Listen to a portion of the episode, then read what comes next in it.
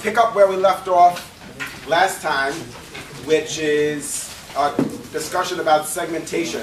And we're talking about different types of segmentation, and we're gonna continue. We're just gonna review a couple of key points.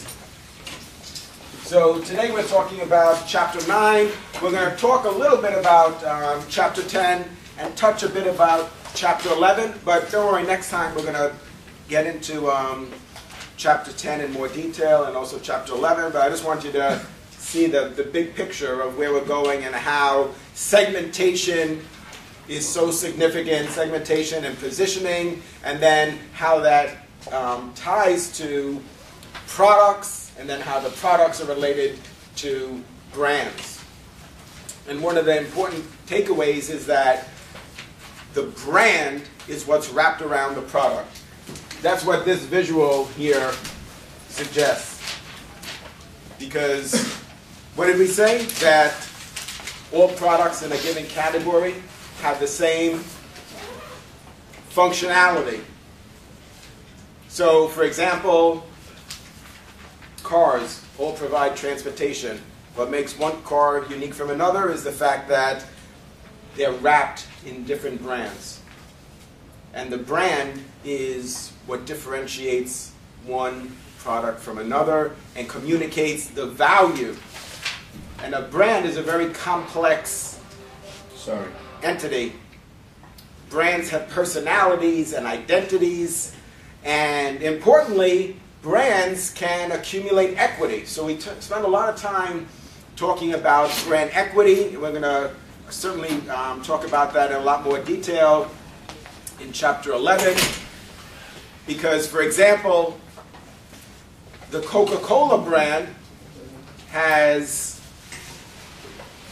it's estimated, a value of about $68 billion, which is quite significant, wouldn't you agree? I mean, almost $70 billion. If it was like $68 million, then you might think, well, that's a lot too. But $68 billion, I mean, there's many companies that aren't even that big, right? So when I say $68 billion, that's not the assets of the entire company. That's just the value of their brand. That's why that's so compelling and why like from day one, we started to talk a bit about branding and its importance.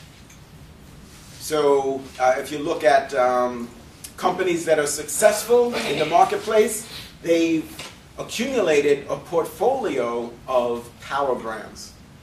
But we'll, we'll talk more about that. Let's um, try to continue where we left off uh, regarding segmentation. And I want us to just briefly recap. Who could tell me some of the key criteria for segmenting a market? Remember, we said there's several things that we look at when we when we segment um, a market, and we said there's also some criteria that we use when we're selecting particular segments. So we're not going to try and penetrate all segments. There's some that are more preferable than others. But first, let's talk about some of the criteria that we use in segmenting a market. Go ahead. Tell me your name. Ben Gleitman. Okay, Ben, go ahead. Uh, you want to identify a similar need? Um, so segments in um, segments that we identify, we want them to have the, the, the, customers to have, or the potential customers to have um, similar needs and wants, is what Ben is saying. Absolutely. So when we divide a market into sub-markets or we aggregate um, potential customers into these groups or segments, certainly what Ben is saying is right on, is we want them to have similar needs and wants. And go ahead. Large. Absolutely, large. Now remember I said last time, it doesn't mean that a small segment, which we refer to as a niche,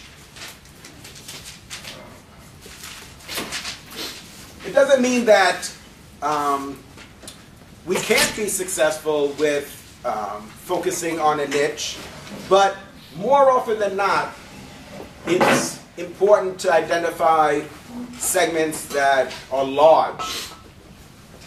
Uh, reachable?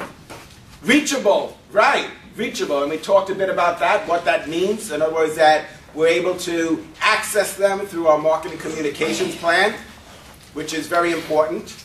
Age? Age. Okay, well, age is um, a type of segmentation, right? That's a type of demographic segmentation. It's not um, one of the requirements, but I, I, I see what you're saying. We could certainly segment a market by age. People who respond in a similar way to what you're marketing.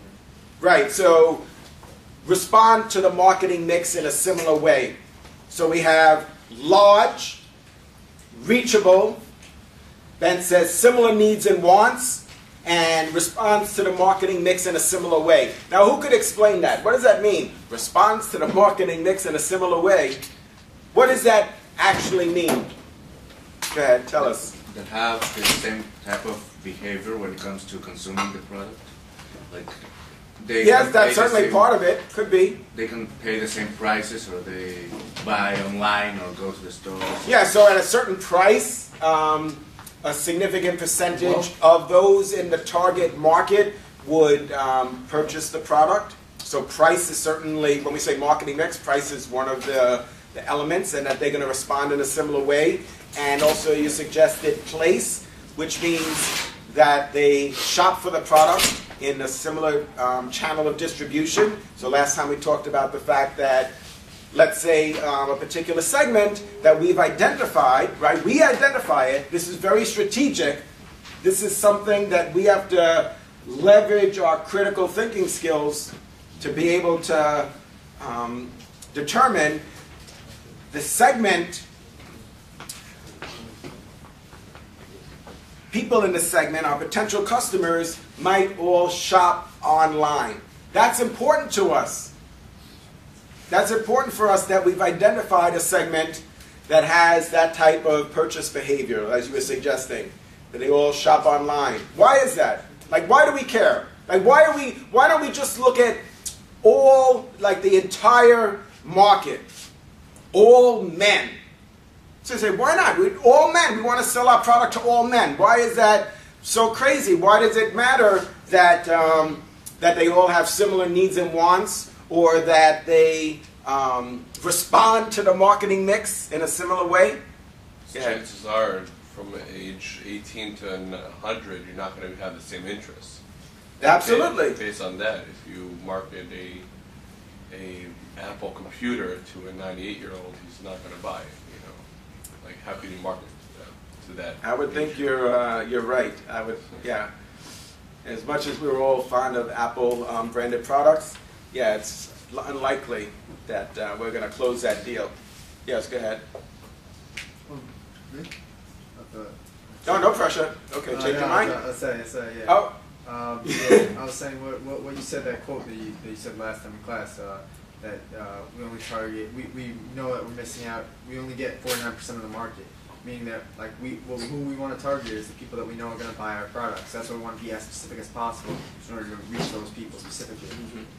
Yeah, so we know that there might be some waste, but we want to try and still be as efficient as possible. And if we have segments where they have similar needs and wants, um, and they respond to the marketing mix in a similar way, and the segment is um, large and reachable, well, that makes marketing for us um, efficient.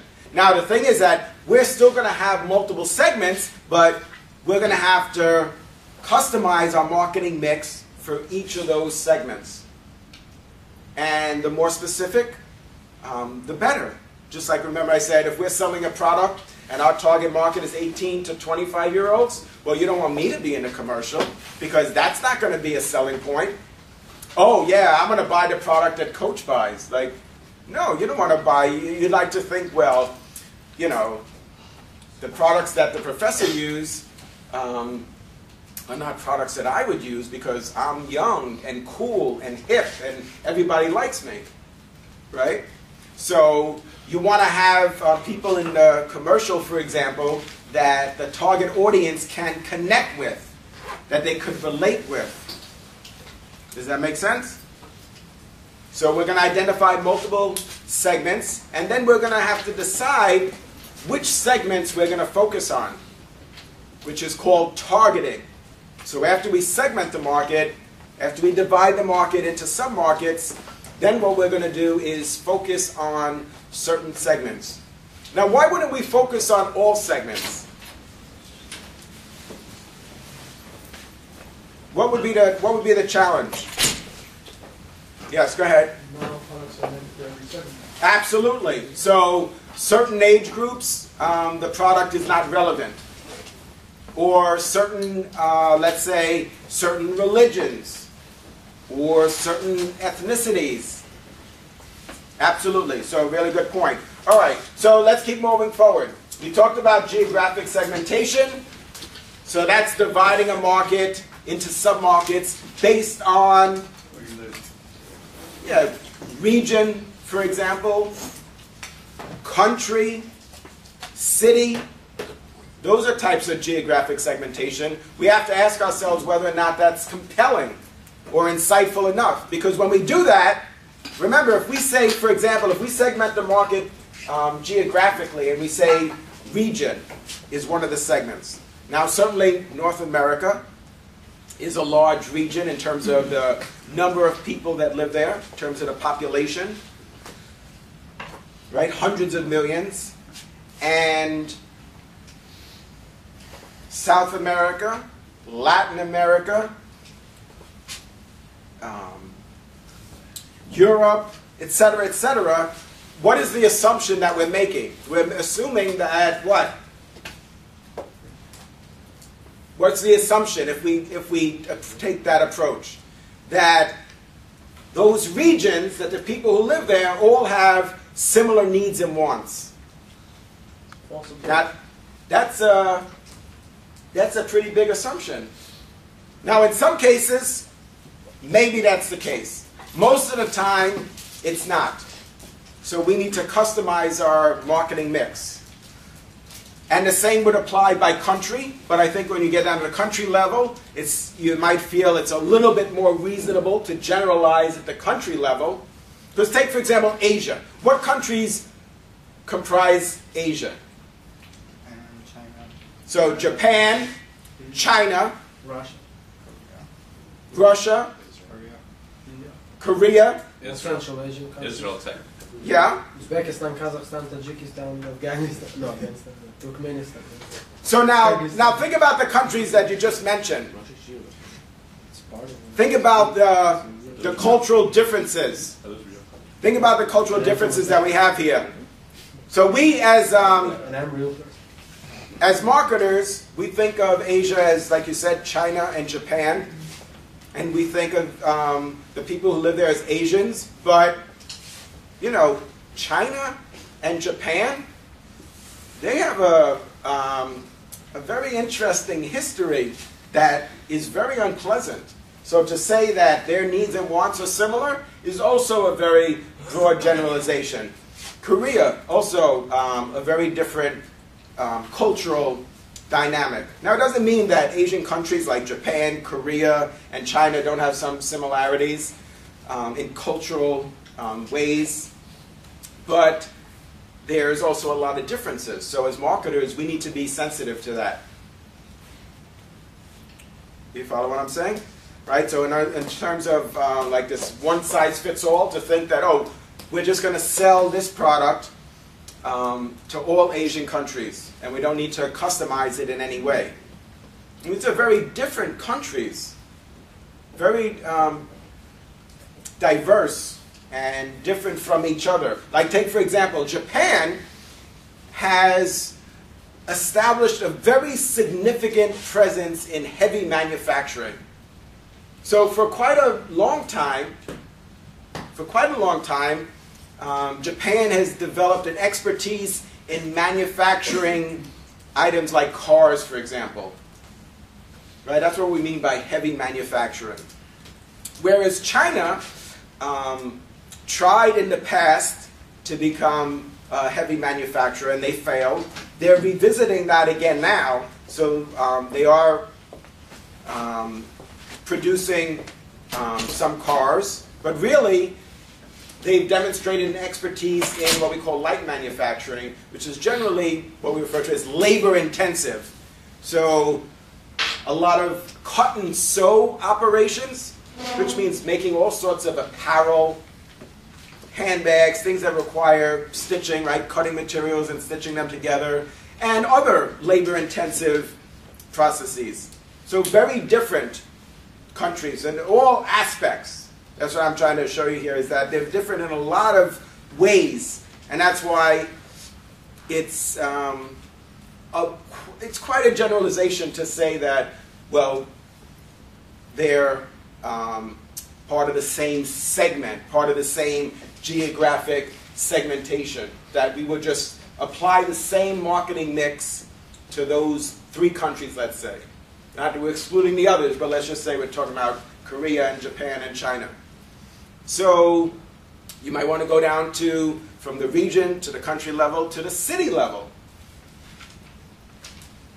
Now you're at a level where I think you're more um, in a position to make some generalizations. And you could say, well, people that live in a certain city, whether it's Guangzhou or um, Shanghai or Beijing, I think it would be more reasonable to draw some assumptions and make some generalizations about um, their lifestyle, um, their needs, and their wants. I think it would be more reasonable to say that there's um, similarities that we could identify.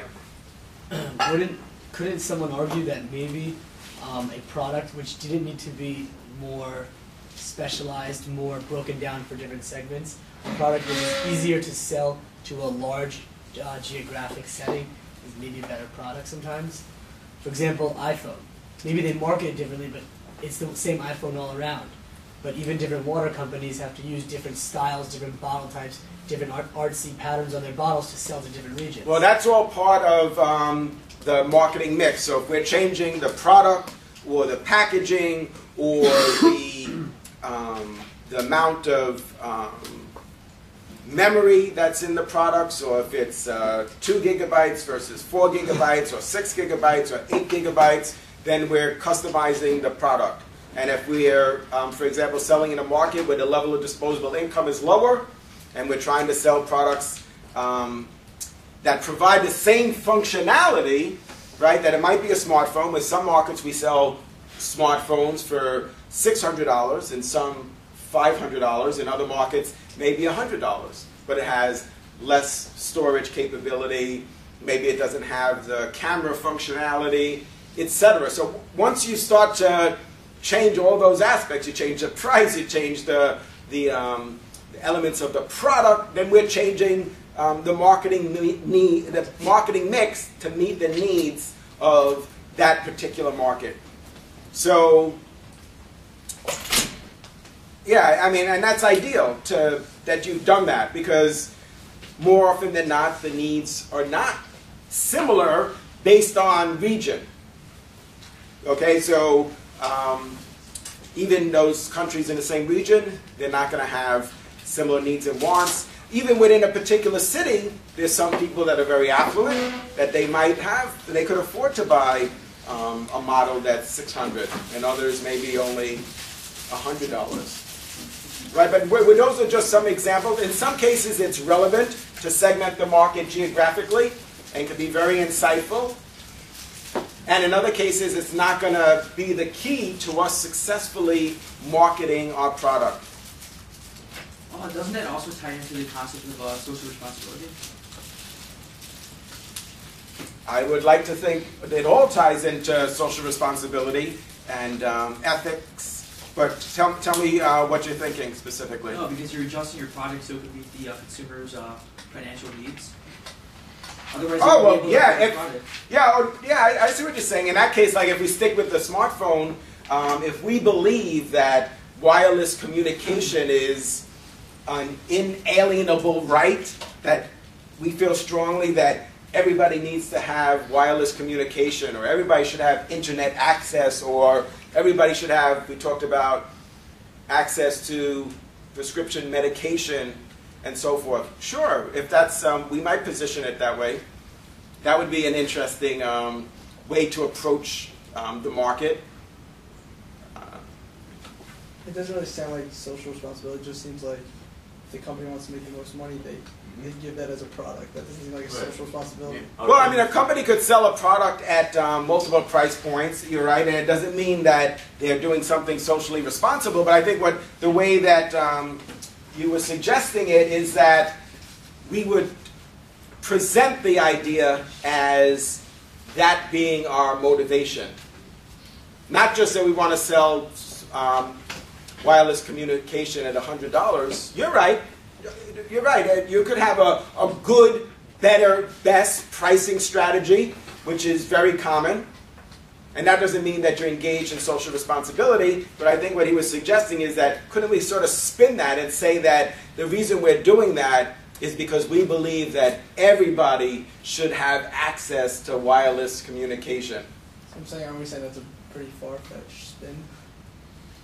Well, I don't know. It- right now, it sounds like a, a But if um, somebody really It wants to do that, good in actually, public eye. believe me. right, Plus, That's also one way you get to- to right. I mean, it's a way Yeah, to, but somebody like you know, it's the way that um, we're, we're just sharing. I don't know if that's really- We're, we're just suggesting that that's our motive, So we and maybe we could get some the point, it's about publicity. Social responsibility. If I have that feeling of social responsibility and I'm owner of that company, I can do that and market it that way. There's nothing, and you have no marketing like that. There's nothing. What if I have such a big business, I'm not losing anything? Like, the point is that you can do it if you. Yeah, I mean, companies do that now. I mean, what are, what are some of the examples of where companies um, promote their activities as being something that's socially responsible? Like, take for example, Starbucks, and you know, um, this idea of um, companies supporting free trade, and also um, they have um, what's their they have a, um, a a line of water. And so what, they're just selling water, but no, they really, what are they saying? They say that they believe that everybody in the world should have access to fresh water. Because believe it or not, there's um, quite a few people around the world that don't have access to fresh water. We take it for granted in the United States. You go to the water fountain and so forth in our, in our house or in our apartment, but that's not the case around the world. But aren't they just they're just selling bottled water? But they position it as no. Well, this is we're selling. The reason we're selling water is because we believe that everybody should have access to fresh water. Isn't that the way that they position? Or some companies say, if you buy our product, um, you know, every product that we sell, we donate a dollar to a certain cause. But aren't you really just selling laptops? What, is, what does that have to do with every laptop you sell, you donate $10 to breast cancer? So, what's the real reason that you're selling laptops? To raise money for breast cancer or to sell laptops, which is what you're saying, right? Like, you're selling laptops.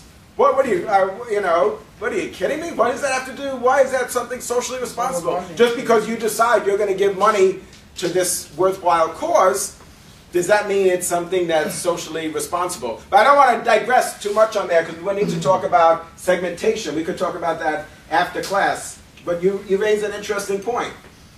We talked about demographic segmentation, which we talked about examples of age.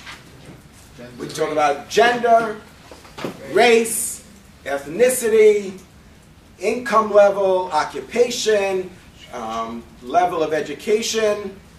Those are all good examples of demographic segmentation. And the reason why it's so compelling, the reason why we even talk about that as an example, is because in many cases it is insightful that people in a certain age group or in a gender or a certain income level, that they do have similar needs and wants, that they do respond to the marketing mix in a similar way, that these segments are large and reachable.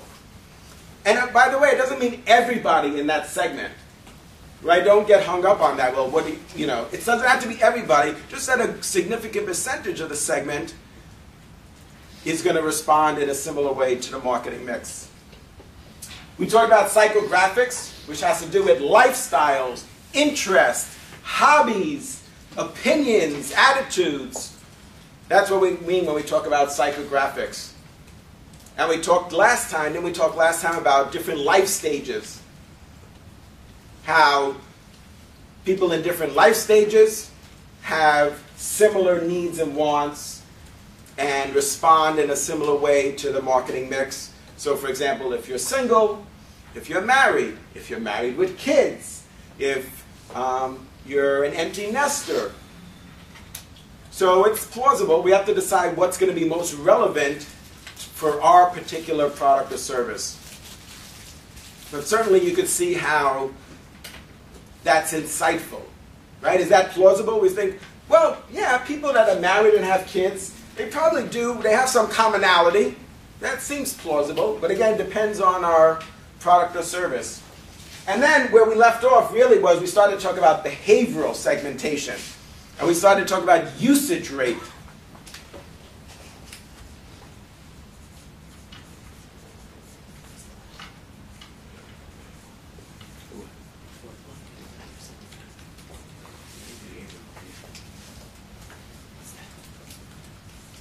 So an example of behavioral segmentation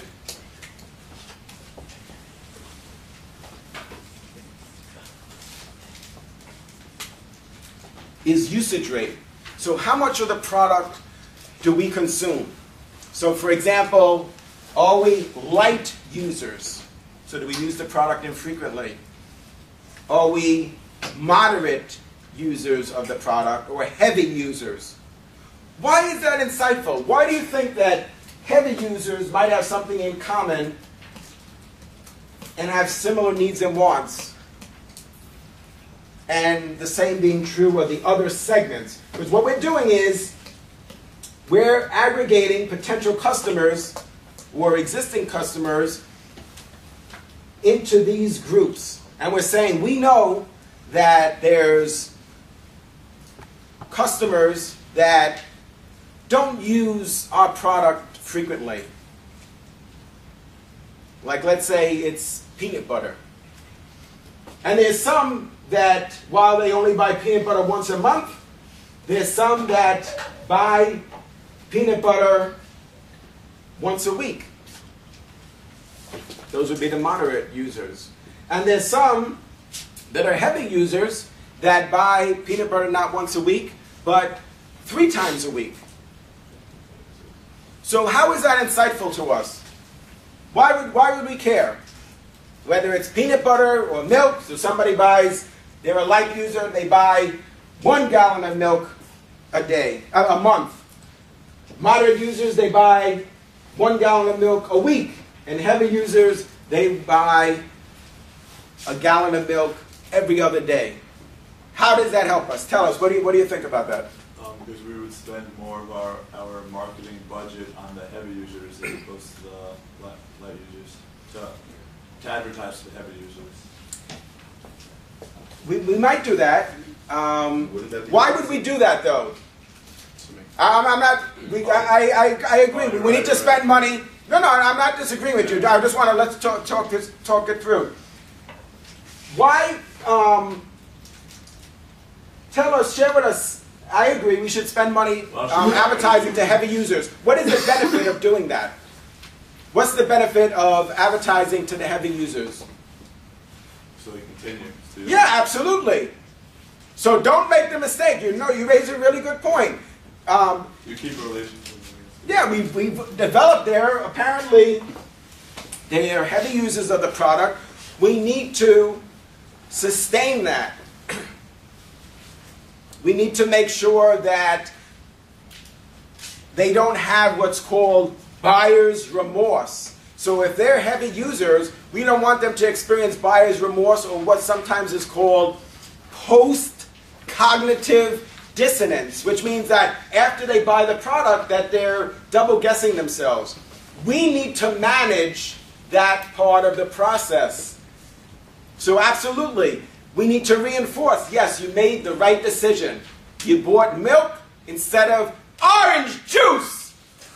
Right? So you need to continue to reach out to them and get them ideally to through a different a variety of different um, approaches certainly advertising is one of them to get them to continue to buy milk so excellent so what about the others so we're going to spend some money to advertise to those that are already heavy users they buy milk all the time Well, not only advertising the product, I think we can like modify it. Like it's actually for most for all categories.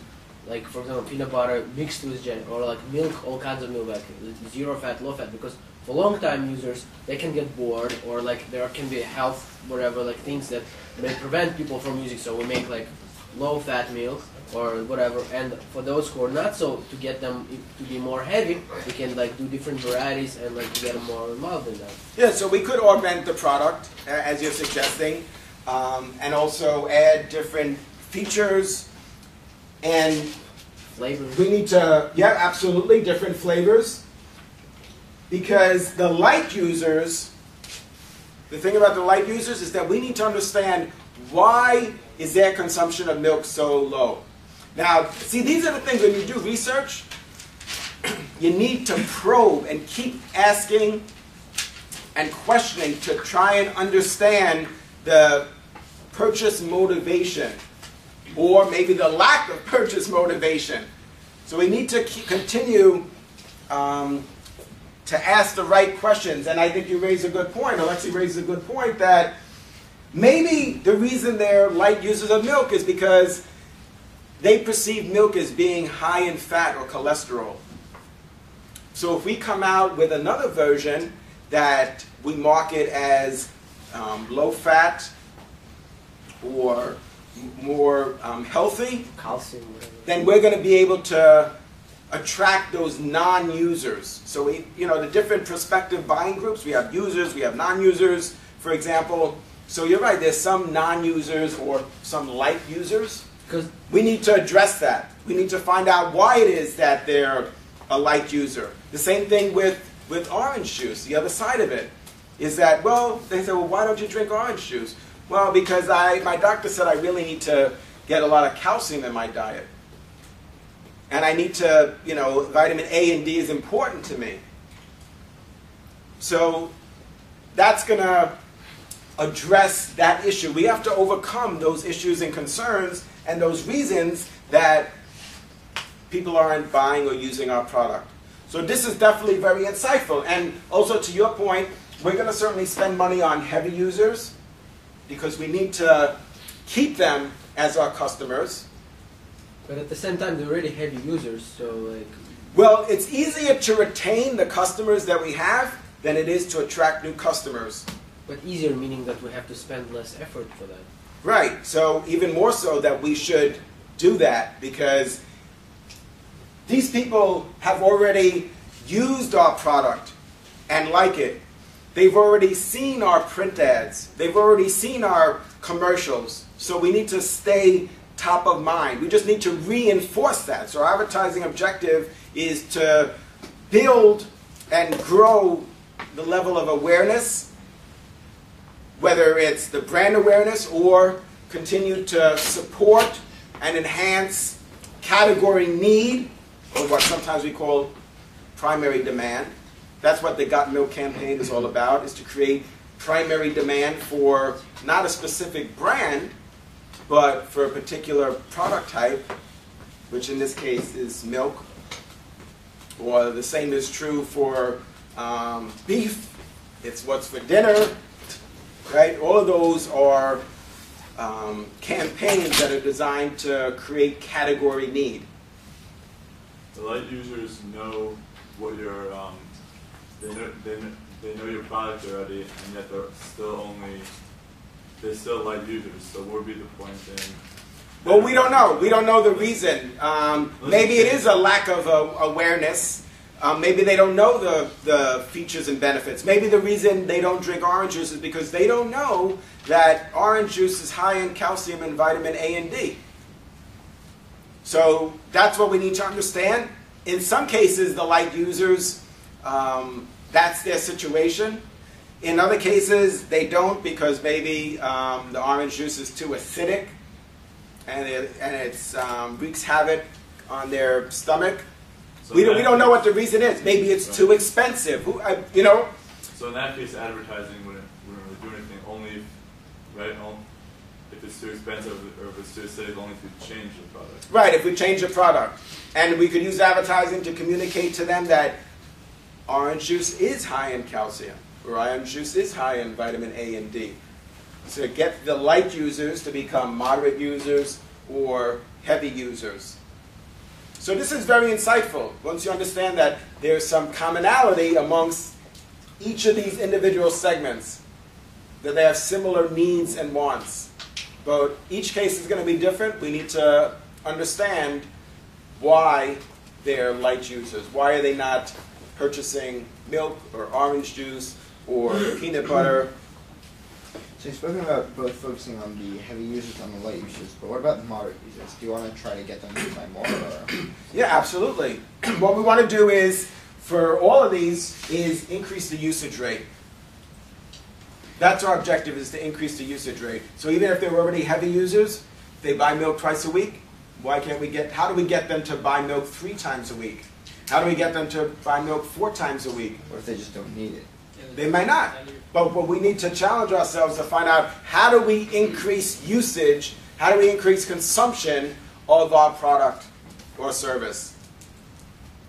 You wouldn't want to spend the most money possible on the light users. I mean, come up with a new slogan or something. Maybe. Well, it depends. Like you're suggesting, it really depends on the reason why they're not purchasing. Like you suggested, well, if it's really that the juice is not in agreement with their stomach lining, then no matter how much we advertise, they're just not going to drink it. Like who's going to drink that if it's going to, you know, give you pains in your stomach? But you need to understand. Now, in some cases, that might be maybe only 10% of the light users.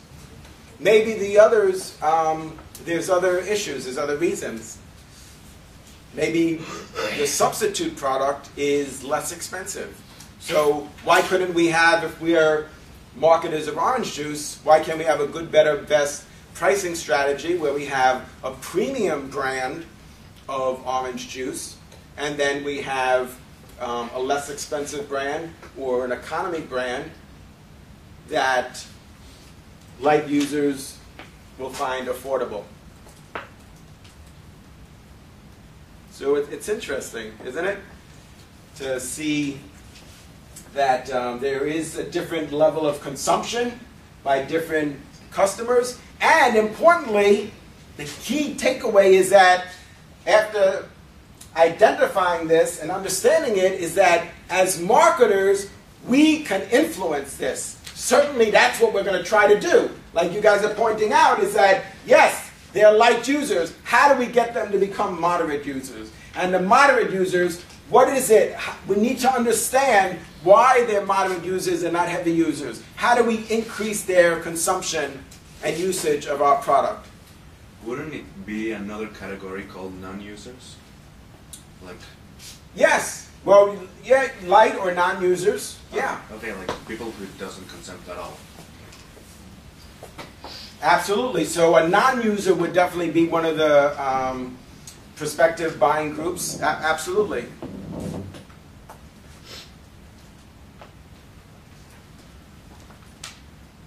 So these are actually the way we're looking at it here as if we go up to this level, we're looking at users, which is what you're saying, and then the other group is non-users, which is a good point. So within users, we have light, moderate, and heavy, and then we have another segment which is the non-users. Yeah, absolutely. And with the non-users also, we need to ask that question. Why? Why? We really need to know why. And sometimes, very often, not just sometimes, you'll be surprised what consumers will tell you in research.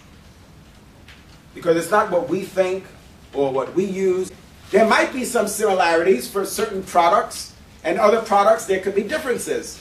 So, for example, um, the food. There's definitely very different um, food and delicacies that are preferred by Caribbean Americans and not so much African Americans. But there could be other products where um, the needs and wants are similar, like, for example, hair care. And I know you like to think, what does this guy know about hair care? But I know, I know a couple of things. I know what shampoo is. I know you're thinking shampoo. Do you follow what I'm saying? You see, does that make sense? oh, you got it now. He got it. He just got it. Okay. Go ahead. Um, how would you appeal to a variety of people? right? Let's say you want to sell a product that anyone can use, and it's applicable to anyone's life over the age of 18 and below the age of retirement. How do you appeal to anyone like that? Because you're talking about every single every single sub segment or subdivision of everything. And so what you need to do is communicate to each group with a different uh, marketing communications plan. So this idea of like one size fits all, I don't recommend that. So I know what you're trying to say. How do we sell to all religions, all age groups, all ethnicities? It's challenging um, to do that because whatever it is that you do, uh, there's going to be some groups that are going to connect better with the commercial and our product and service than others. Even if you use animation, like look at what Geico has done. so they said, you know what? We're not going to show um, a Hispanic. We're not going to show an Asian. We're going to show a gecko, man. right? or a caveman. And we're not going to tell anybody his um, religious beliefs, right? Or associations, right? That's, leave that to your imagination. We're not saying he's an atheist. We're not saying that the gecko is Jewish or Christian, but that's something that's TMI, too much information. We're not going to share that. But then you say, oh, well, coach, that's, yeah, why not? That sounds like a good idea. We'll use the gecko, and wouldn't everybody relate to that? But what about humor? What everybody considers to be humorous is going to vary from culture to culture. Maybe in some cultures they find that very amusing, and other cultures not. Maybe in some cultures they find that offensive. Gecko. Yeah. Yeah, maybe they think that they're mocking the gecko, and that's maybe somebody's um, pet. They're, they're offended by that. So, um, you have to think about that um, carefully, but I think that's a good example of where they're trying to sell car insurance. But you know what? Importantly, think about this. They're trying to sell car insurance, but not to everybody. Why? Why would I say not to They everybody? also have cars. Exactly. So now, what about you run this ad like they do? And please don't tell me um, that a big company did it. That makes it right because big companies make big mistakes. But certainly they advertise on television. But like Alexi is saying, well, everybody doesn't own a car. So what about all those people that are being exposed to that television commercial who don't own a car and don't need, they don't have a need for car insurance? That's waste. That's what the president of Procter Gamble was saying. I know, I'm, but what could I do? Alexi owns a car, and Shlomo doesn't. I that's what could I do? They're both watching the show at the same time, the same day of the week. So it happens. What we want to do is try and minimize the waste. So we talked about demographic segmentation, age, gender, race, religion. Let's talk about geographic segmentation.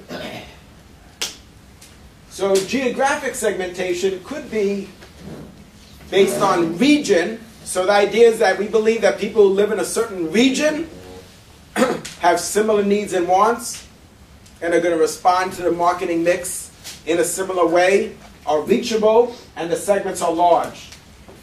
Giant fans. But don't- you think we also can include here like culturally wise, like because it's geographically like different parts of world and countries, it's also cultures, different cultures. So, like, how does the cultural differences fit in there? Or In what, what, in terms of regional? Yeah, like well, like geographic uh, segmentation would also be cultural segmentation in certain sense. Oh, so absolutely. So maybe this is not relevant for the particular product or service that we want to sell. So you guys got what Alexi is saying? He's saying, well, in North America,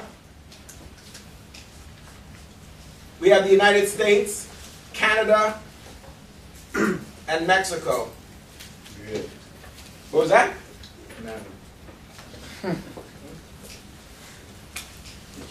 Does does that make sense for the product or service that we want to sell? Maybe what Alexi is saying is, you know, that in Mexico, right, the culture is very different than, let's say, in Canada or in parts of the United States. Although there's a lot of Spanish speaking um, people in the United States, the language you speak does not always indicate a common culture. Because people speak Spanish all over the world, and the cultures are very different. And also the Spanish, the dialect of Spanish is very different.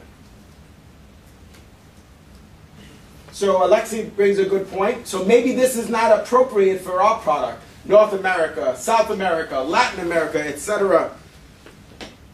Or if we look at, let's say, um, Asia, for example. So we have Korea, Japan, China, just for example. Wow, but I mean, yes, they're Asian, but certainly there's vast differences in the culture there, in each of those countries. So maybe this is not the best um, segmentation. maybe we need to look at, instead of at the region level, maybe if we're focusing on that region of the world, then maybe we take it to the next level and we focus on specific countries. China, which has 1.3 billion people, India, which also has about a billion people, Japan, Korea, and by the way, what I just did, you see what I just did here? By quantifying the population, that's referred to as market sizing. Right? What I just did is quantify the size of the market by saying that 1.3 billion people live there. It could be in dollars, it could be per capita income, it could be the number of people. But we want to know, once we segmented the market, the size of each segment. Do we prioritize because of that?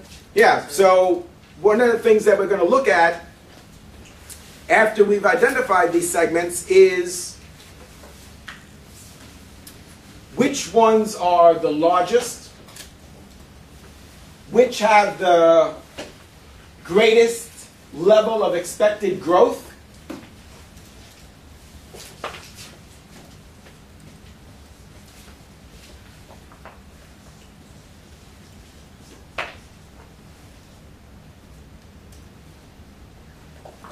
We're going to look at the concentration.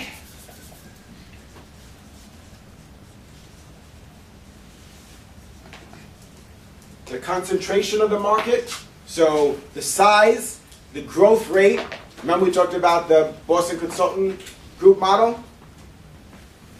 Remember? We talked about portfolio analysis, and we talked about the stars, the cash cows, the dogs, not to be confused with dinosaurs, and the question marks, right? So the size of the market is important, the rate of growth, the concentration of the market. So in other words, what percentage of the market is controlled by, let's say, five competitors?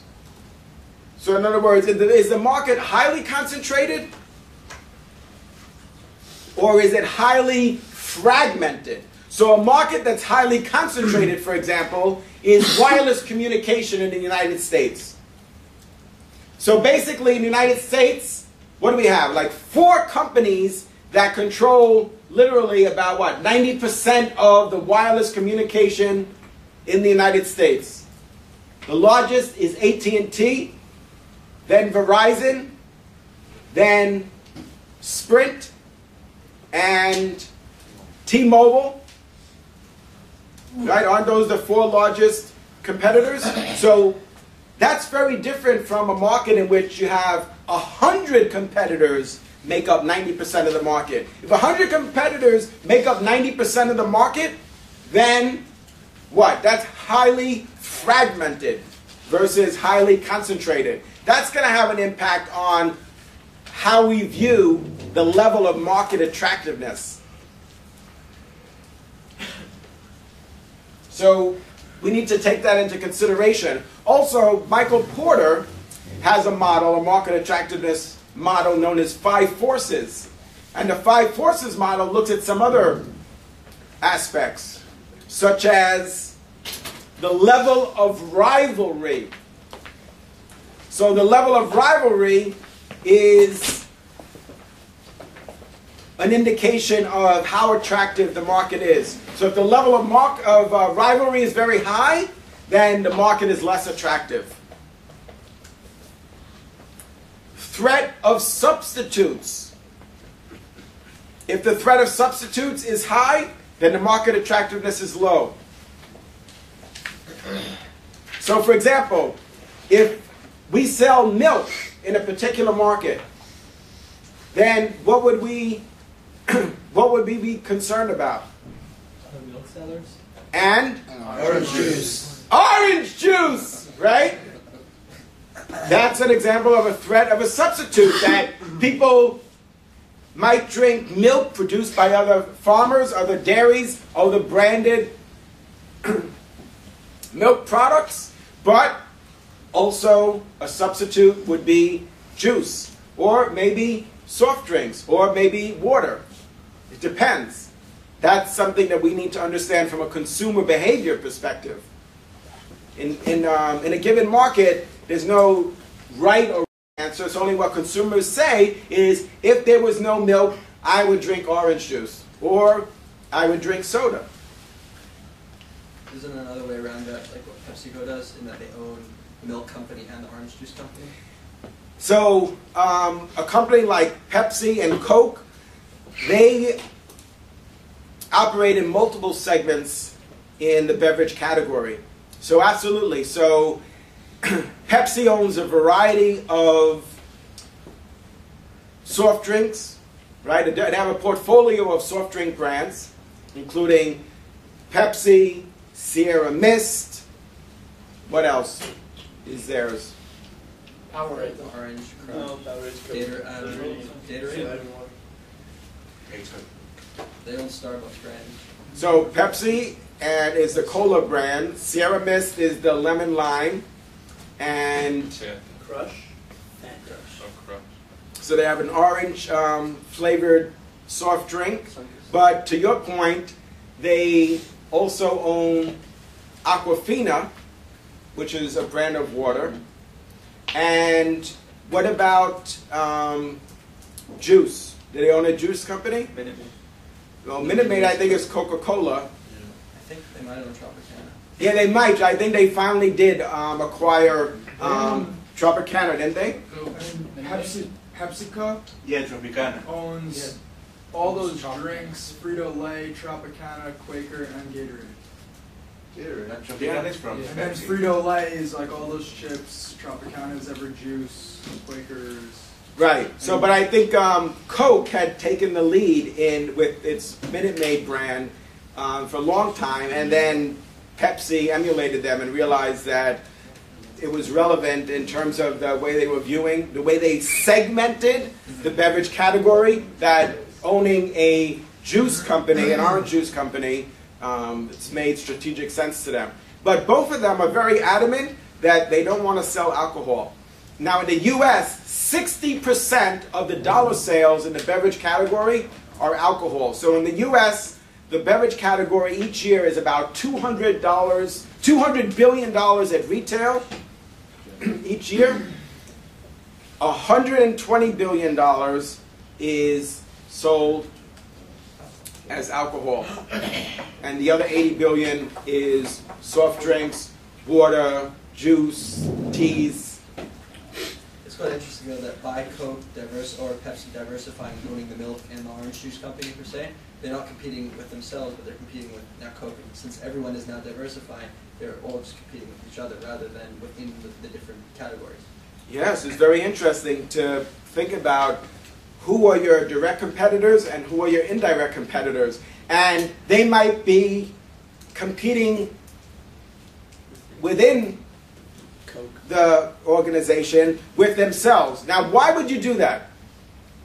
Because if you now own an orange juice company and you are known for selling soft drinks, and that could be what people perceive as being a substitute, then maybe your Pepsi sales are going to go down.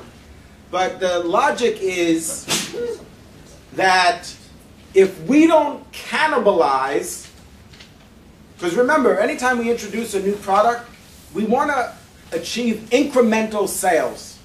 We want to have incremental revenue. We don't want to just replace sales.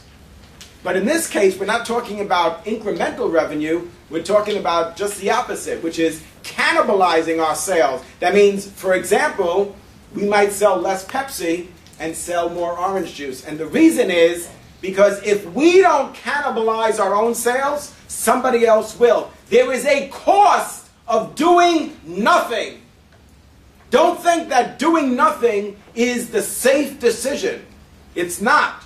So just because you say, you know what, I'm not going to acquire an orange juice company because that's going to cannibalize the sales of my soft drink business. Well, that doesn't prevent orange juice from cannibalizing the sales of your soft drink business.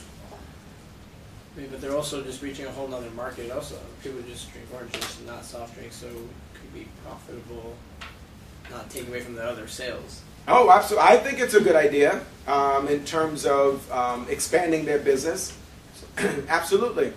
Yeah, I, I think it makes um, a lot of sense. You know, like they say, if you can't beat them, join them. So if you know that one of the substitutes is orange juice, so then why not also sell orange juice? You don't want to have this. Remember, we, the first day we talked about the difference between a marketing orientation and a production orientation. Production orientation means that we make what? We try to sell what we could make. Whereas the marketing orientation is we make what we could sell. Remember we talked about that distinction? We said the marketing orientation is focused on making what we could sell. So it's not just because we have a soft drink bottling capability that we're just going to produce soft drinks and just try to sell as much of that as we can. That's a production orientation. The marketing orientation says we're going to find out what customers want. And what we found out, and what, without even doing uh, in depth analysis, just walk into any grocery store, you'll see that there's a need for different types of beverages soft drinks, juice, water, tea, etc. You said PepsiCo is adamant on not going to the alcohol industry. Why? Why is that? Focus. At one time, diversification. Now, there's two types of diversification related diversification and unrelated diversification. So, if you're a soft drink company and you acquire a tea, a bottled tea business, or orange juice, that's considered to be a related diversification. Now, what companies did in the 70s, which was considered to be very common, were any of you born? Were you, any of you alive in the 70s? I don't even think so. All right, maybe that was a bad example. But anyway, in the 70s, right, which was like at the dawn of time, basically, right? In the 70s, companies were focused on unrelated diversification. So you would have, for example, cigarette companies buying food manufacturers. Philip Morris. Exactly. So R.J. Reynolds and um, Philip Morris. That's pretty bizarre. What, what did you think? You have retailers. Remember, we talked about Sears, that they acquired an insurance company, Allstate. They acquired a brokerage firm, Dean Witter, and Discover Financial Services. What does that, I mean, you're a retailer. And at that time, or just prior to that, they were the nation's largest retailer. What do you what what business do you have owning a, uh, an insurance company?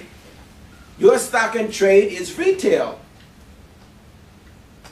But that was very common. Um, news companies owning theme parks and um, alcohol companies and so forth. but there's some advantages to being diversified that way, and there's also some disadvantages. And the biggest disadvantages, or one of the biggest disadvantages, is lack of focus. It's this idea that you can't be a jack of all trades. If you're a retailer, be the best at retailing. But you can't be a retailer, right? It's very challenging to be an effective retailer, to be an effective merchant, and also run an insurance company and a brokerage firm and a credit card business. Or like some of these other companies, I mean, there's a lot of examples of these conglomerates that were formed. Companies that own, um, like General Electric, for example, still today is a very large um, conglomerate and has a very diverse holdings. They've been very successful. It doesn't mean that some companies can't be successful um, with diverse holdings, but the reward on Wall Street, if you will, is on companies that are focused. And they believe the more focused, the more profitable the company is going to be. So the paradigms shift, but that's um, the way the market is today. All right, so we talked about demographic, we talked about geographic, and what else? What else did I mention? Psychographic. Psychographic is about lifestyle. Lifestyle and personality. So when we segment the market by lifestyle, that means that we believe that a certain lifestyle has similar needs and wants, and that they're going to respond to the marketing mix in a similar way. Like, for example, what? What would be an example of um, a lifestyle? Somebody mentioned before. They said, "What about if you're um, you're pregnant?" Did one of you guys ask that? Do I look like I'm pregnant? People always ask me, "When is the baby coming?" And also, they said that, well, you know, um, if things don't work out for you, you know, Christmas is coming. They're always looking for Santa Claus on 34th Street. So keep your options open. But um, I told him, I said, I could never do that. Santa Claus had hair, right? Lots of it. So in terms of lifestyle, there's golf. Yeah, golf is certainly um, different types of uh, sports, but also your life stage. So, for example, married with kids. So, like, life stage would be single, married, married with kids,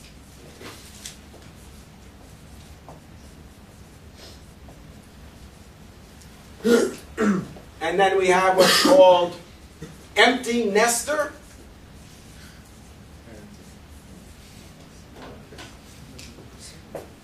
What does that mean? Empty nester. Right, when you finally get the kids out of the house, right? So what this says is that people who are single, right? And we're talking about lifestyle. People that are single have similar needs and wants, and are going to behave to the marketing mix in a similar way. Is that everybody who's single? No, it's not. But remember, we're looking for ways to segment the market that are going to help us to operate efficiently and to be profitable and maximize our sales. So maybe this is not the best way to segment the market for our product and service. Married, same assumption. Married with kids, empty nesters. So th- those are different life stages. Go ahead. So like Gerber, um, they sell life insurance, but they sell babies life insurance. Mm-hmm. So is that them segmenting the market away from another baby food company where they're just selling baby food with Gerber, you are getting your baby food and you know getting the you know your kid needs insurance. Well, I think what I'm hearing you say is that what they did is they identified the market as life insurance. As baby food. Right, I know. Gerber is the one that sells the insurance. Um, but what I'm saying is that they segmented the market, the life insurance market. And they said that there's different segments. There's babies who need insurance. There's teenagers that need insurance. And then adults within different age groups that are going to need insurance. So I think um, the way they're looking at the market is smart because they took this huge market, life insurance, and they said, this is the way we're going to break down the market, and we're going to target, right? When we're when we're targeting, what we're doing is selecting a segment or multiple segments. We're going to focus on this, on this segment, the segment for life insurance for babies. Yeah, I, think that's compelling. Now, whether or not they decide to target these other segments is, you know, a different um, business model. But I think that them focusing on this segment is also relevant to their brand. So, in other words, when we brand a product or service, we have to think about whether or not it's logical to brand that product or service with that particular brand. So we have to look at the brand elasticity. How far could we stretch our brand? Now, Gerber, as you were suggesting, is a very well known marketer of baby food. So, Gerber, for most people, means baby. So, you could extend their brand, the Gerber brand, into a lot of different categories that relate to babies. Baby food, baby insurance, I think um, a lot of other categories. But maybe Gerber jet skis, maybe that doesn't, there's not a logical connection there. So I think this is really smart because they realize that their brand can be extended into life insurance, but it's very relevant specifically to life insurance for babies. Yeah, I, I think it's very smart what they did. I think what Gerber's doing, they also have a college uh, fund type of thing Yeah. that they set up uh, from when they're babies. This way, by the time they're teenagers like us, I guess, or, or 21 or whatever. Uh, Oh, so you, you're once saying is you're teenagers and I'm 21? Is that no, what? no, I'm 21, but like, Oh, okay. like in, in general, whatever. You know what I mean? So like the, in general, like the average teenager, I mean, college life is 18 to 22, I'd say. And so from day one, they're basically targeting each group, meaning baby babies or baby food, teenagers for college, and adults to pay for, I guess, the college and the baby food. And then their marketing pitch would most probably be towards those adults at the current moment, just based on who's paying for the thing, the product, and who's like raising the their loved one, I guess, their kid. So. And so, tell me more about the um, the tuition, the uh, the program that um, that they created. They're contributing towards the scholarship. Yeah, from what I, I mean, from what I, all I really know is from the commercials that they say like they had this whole like family discussion and saying how like I already started a college fund and like they just like put diapers on the baby basically. So like that that's the type of type of thing. Like I'm assuming from what I assume they're putting Gerber puts a percentage of their whatever that person buys into the college fund or actually probably whatever their profits are. In the end, percentage goes into whoever signs up for their college fund program. And so, what did we um, say that would classify as last class? We talked about this. What is that? Why why are they doing that? What are they trying to? Right. Corporate social responsibility. That's a, that's a good example. Right. Basically, they're giving money into a scholarship or some sort of charity. That's a good example of corporate social responsibility. That's that's the reason why they're It's a doing monthly that. payment. What is it? It's a monthly payment. How does so tell us? You found it? What is it? What is it? Um, it's a monthly payment that fits your budget, whatever it is. It's- So does the company, does Gerber put money into the fund? No, no, you No? The customer does. You decide when you want your money between ten and twenty years. You receive a guaranteed payment of ten to hundred and fifty thousand dollars, uh, of ten grand to hundred and fifty grand when your policy reaches maturity. Um, Wow, so they really are getting into financial services. That's interesting. So, I mean, So they makes- basically it are selling sense. annuities. If they if they had to stop making baby food, right, they'd have no more source of income, and they have this life insurance plan, and the life insurance plan needs to be backed by some capital. So the only way to guarantee that they'll have that capital to pay that plan is the babies that stay alive for 18 years, That get to to college. college, yeah. and they swallow all the life insurance money that they don't need to pay out, and that goes to the college fund. No pun intended, right? Yeah. Yeah, okay.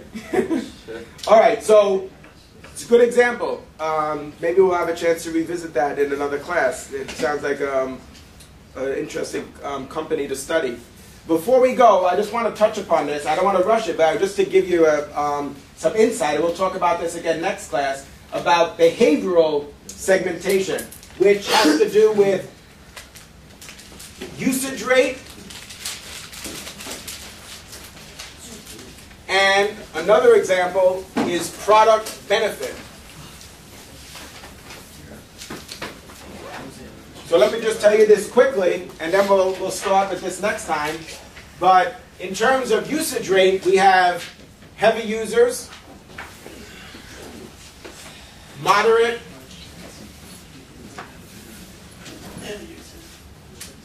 and light. And we'll also talk about um, product benefit and how that's a significant way to segment the market. So a good example would be toothpaste, for example. What they do is they segment the market by the benefit that the customer wants. So for example, some customers buy toothpaste because it fights cavities. Others, white teeth. Others, fresh breath. Others, um, fights plaque etc. All of those are compelling ways to segment the market. All right, before you go, what I want to do is give you this sheet, which is a review of chapter one.